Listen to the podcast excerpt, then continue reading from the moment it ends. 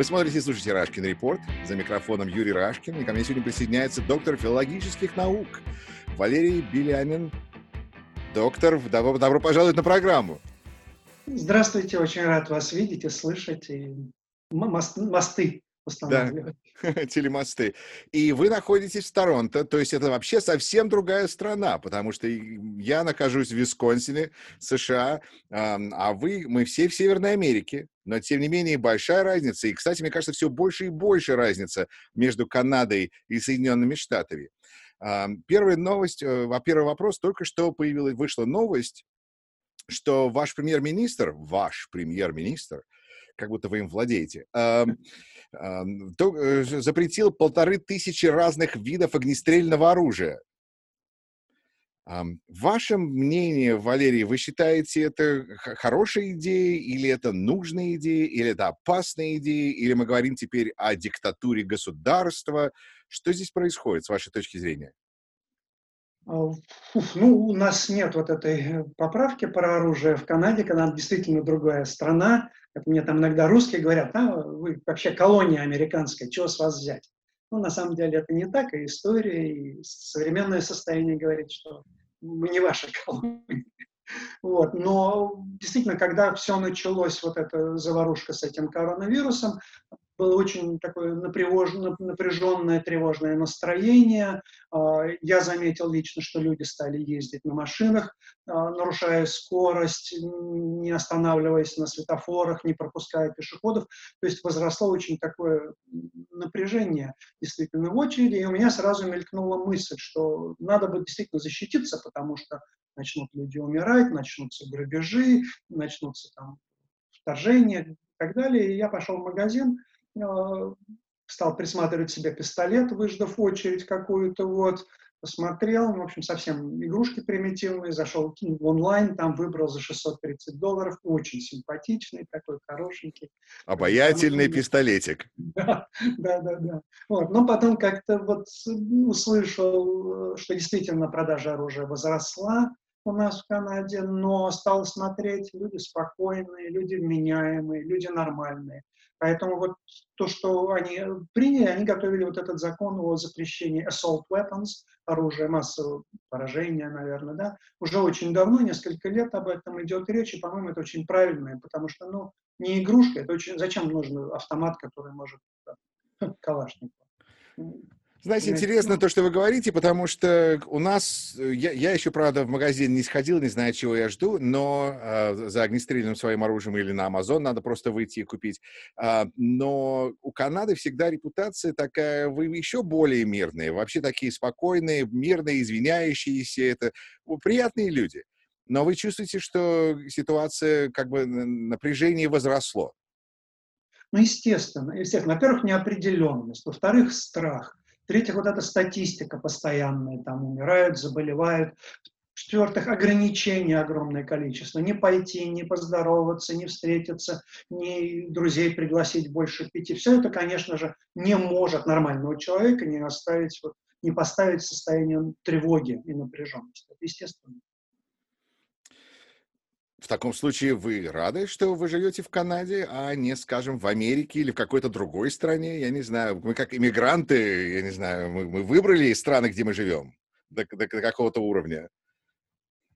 Уф, ну, э, когда началась перестройка, это была моя первая идея, наслушавшись э, Voice of America, я решил подать на иммиграцию в Америку, там купил у какого-то восточного человека анкету за 20 тысяч рублей, не помню, какие-то безумные деньги, заполнил все это куда-то, или 2 тысячи, ну, в общем, что-то очень безумное, заполнил, никуда это не пошло.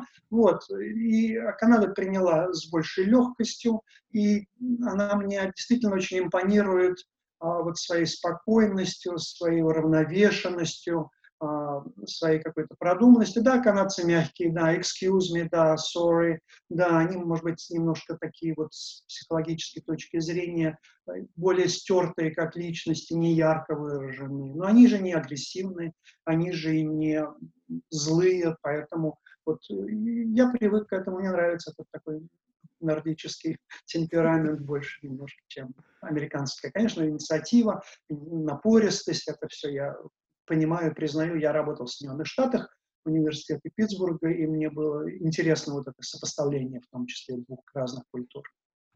Вы считаете, реакция канадцев на вирус оптимальная или они неправильно реагируют? Кстати, у меня такая идея, что часть, почему напряжение возросло, я лично теперь стал ходить везде в маске и как-то постепенно привыкаю, но от этого как-то воздуха не хватает иногда. Ощущение, что как бы не, не на 100% дышу, а там на 95%. И от этого сразу, мне кажется, возвращает, так сказать, настроение ухудшается, агрессивность возрастает, терпение падает. Но я вижу у нас вокруг, я был в, этом самом, в ресторане, в смысле, проехал насквозь, как он, это сам, drive-thru, получил свою еду, и мне говорят, какой вы спокойный, у нас все так сейчас, народ такой нервный, агрессивный. Я вот пытаюсь понять, с чем это связано, но, как вы говорите, неопределенность, непонятность, страх. Люди не в состоянии перенести, перенести, э, вынести такую ситуацию, или мы приспособимся? Как вы считаете, это просто вот такой момент перемен, или это э, начало чего-то нового, и э, мы к этому должны привыкнуть, или подождать, и все будет, как было до этого? Не знаю, какая-то непонятная реакция. Ну, смотрите, изменение любой привычки связано с некоторой фрустрацией. Если вы бросаете там курить или пить или что-то, э, вдруг поезжаете, едете в Англию, надо по левой стороне или в Австралии ехать, а не по правой, это, это очень сложно перестроиться, потому что у нас все это на уровне э, практически первой сигнальной системы. Привет, как дела? Мы протягиваем руку, мы обнимаемся, там что-то такое, но вот сказать, оп, руку нельзя там себе э, ударить, это уже требуется дополнительные когнитивные усилия, которые очень-очень мешают. Я, например, уже несколько лет не здороваюсь. То есть я машу руками, там на мосте делаю и так далее. Ну вот я у врачей увидел эту привычку, и с своими клиентами я стараюсь не здороваться. Ну что я буду сказать мне клиентам, спасибо, профессор, вы меня так выручили, мне всю руку отжимает, я, я перестал. Не, ну вы продолжаете здороваться, просто не жмете руки. Нет, я не здороваюсь. Нет, вы не говорите, вы не говорите здрасте? Да, да, да, да, да, я вот okay. так. Да, я да, тоже. И очень удобно, кстати, во-первых, я своим студентам так машу по, по экрану, а во-вторых, выяснилось, что на, на разных заседаниях это очень хороший способ увидеть, что человек что-то хочет сказать. Так что эти руки еще имеют смысл. Конечно, конечно. Но что касается маски, это я на Тайване работал, я ходил там город загазованный, был Тайбэй, и я просто задыхался уже через 20-30 минут, я не мог дышать, она создавала жуткое напряжение, потому что воздух не уходит, поэтому это, конечно, временно. Либо другие маски придумают, либо что-то. И вот, вот это все очень нас ограничивает. Мы люди разумные, мы творческие, мы все, и вдруг туда не ходи, это не делай, здесь сиди, ты уже винтик в системе этой машины. Но вот к вопросу о злости и сердитости, если я принимаю какую-то упорядоченность мира и доверие к тем, кто мне это предлагает, вот так себя ограничить, я это делаю спокойно. Если я, ну, идиоты, они ничего не понимают, а вот я хочу, я начинаю бунтовать, злиться, я как на на льду у вас, не знаю, есть лед.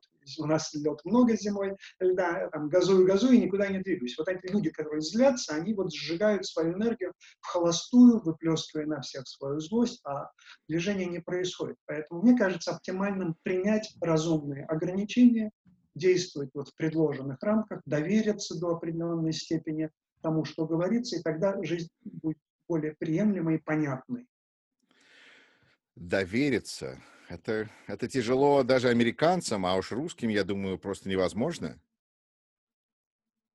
Ну, русские отдельная статья, если действительно государство обманывает, если врут, если таятся, но у нас, вот я говорю, выступают все, и премьер-министр, и министр провинции, и мэр утром, вечером, и врачи, и все министры, они все время нам по телевизору рассказывают, что происходит, почему они так считают, какие модели они используют на основании чего они действуют. То есть я не могу подвергнуть их информацию никакому вот сомнению, потому что я, я вижу, что это люди компетентные.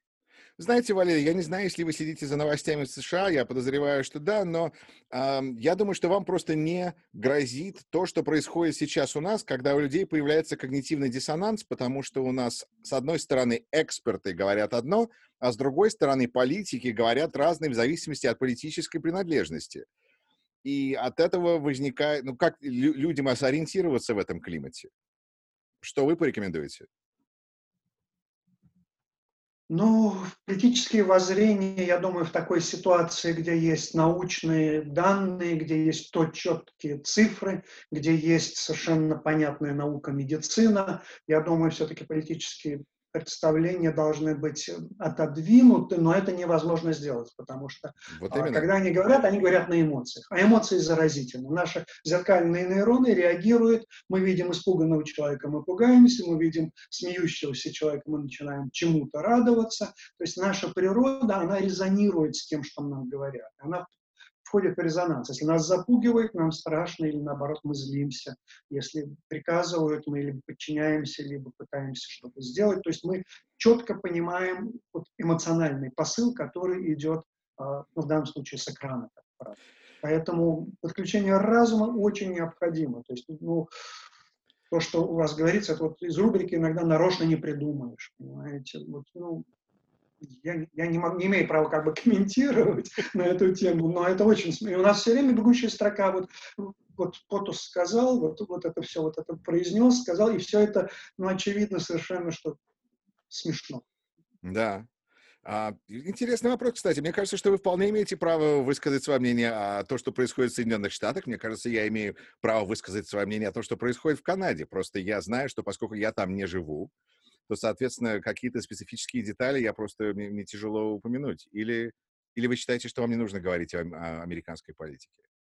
И, соответственно, естественно, это можно перенести на разные темы. Имеет ли человек право сказать что-то о России, если он не живет в России? Идея-то, принцип один и тот же?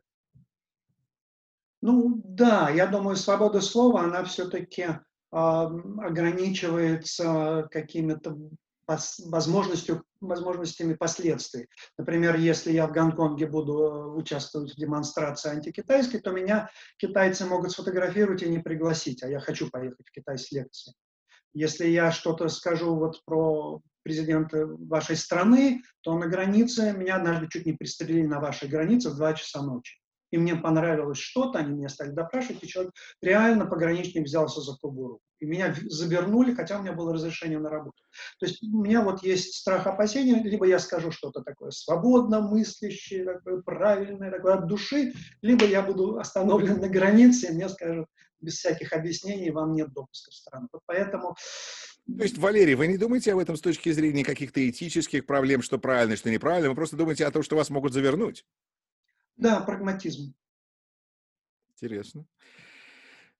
Хорошо, вернемся к нашим баранам. У нас э, народ, э, благодаря политическим деятелям, э, а, все больше и больше заводится от того, что по-английски называется cabin fever, э, когда люди сидят слишком долго, долго дома и устают, и хочется выйти, а тут нам еще и говорят, что это правильно, выходите, еще пистолетом помашите.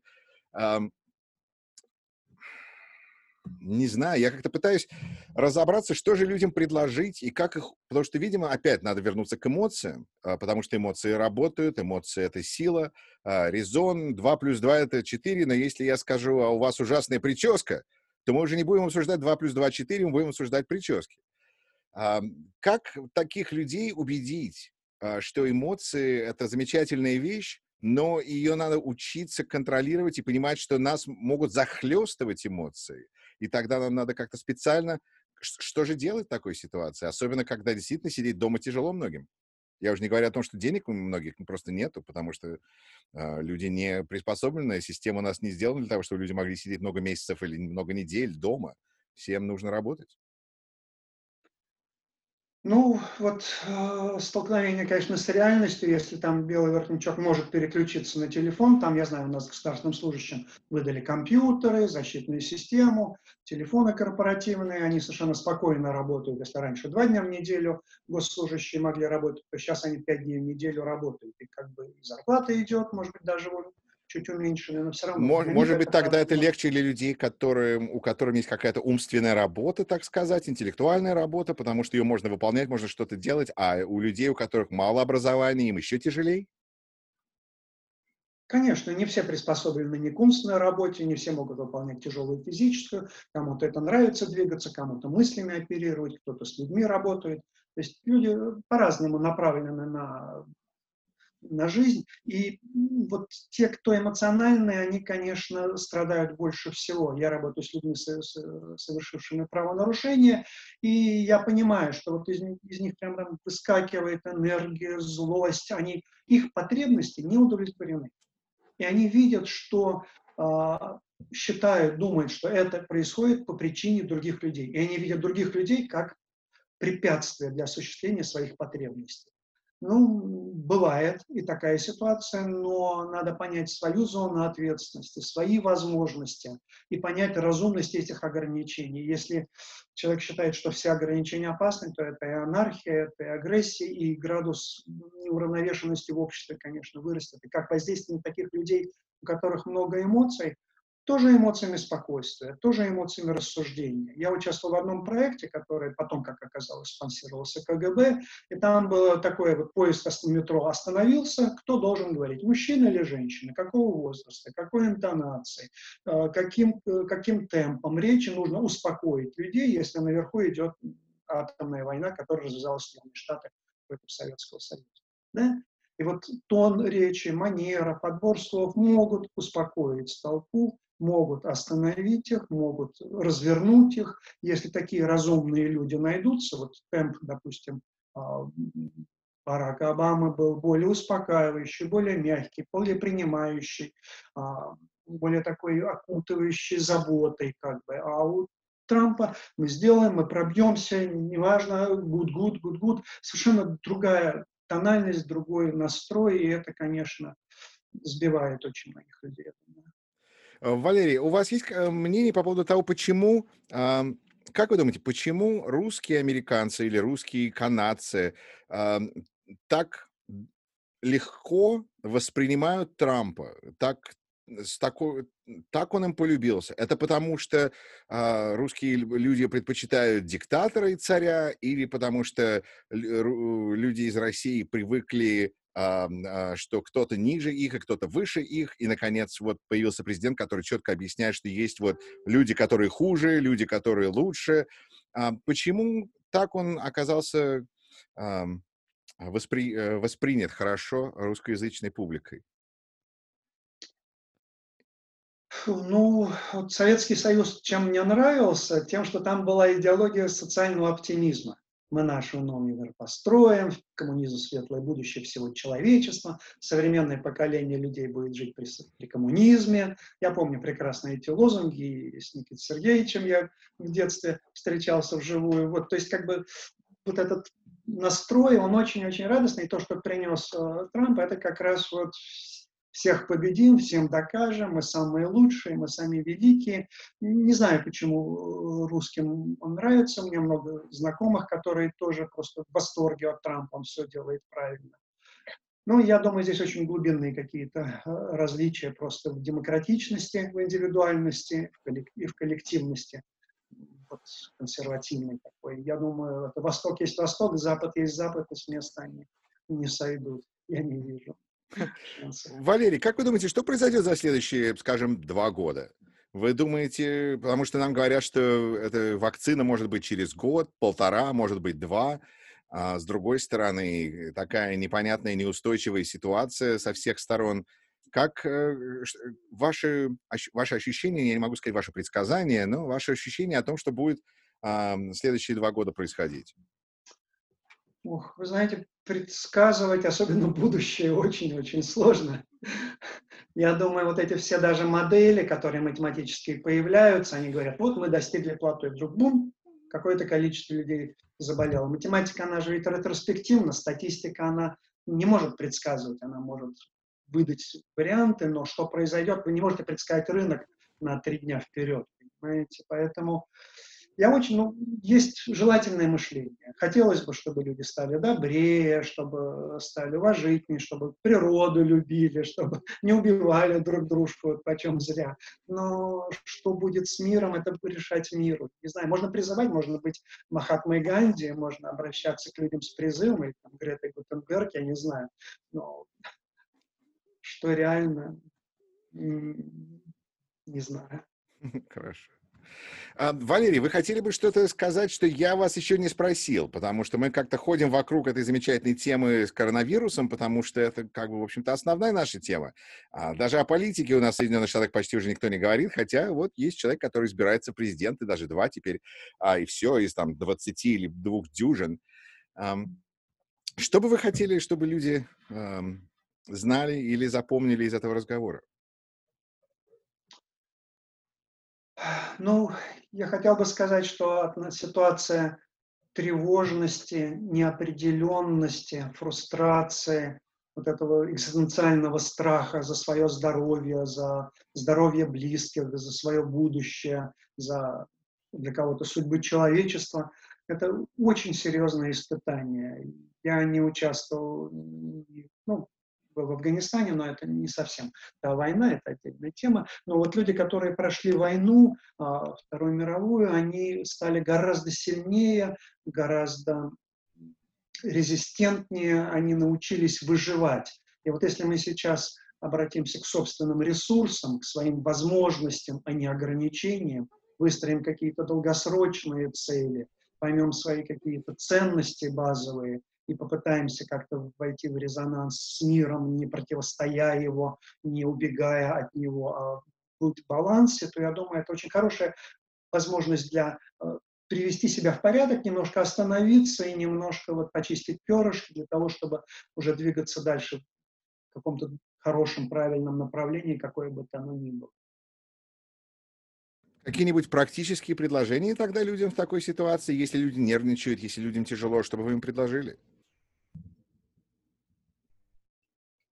Ну, вот фокусировка на своих возможностях, легкая медитация, вспомнить, что нравится, любимая музыка, пересмотреть любимые фильмы, собраться, пересмотреть свое резюме, поискать возможности для переобучения, а, поискать какие-то, восстановить старые контакты, а, сделать свою жизнь более организованной, более упорядоченной, более целенаправленной и более осмысленной, может быть.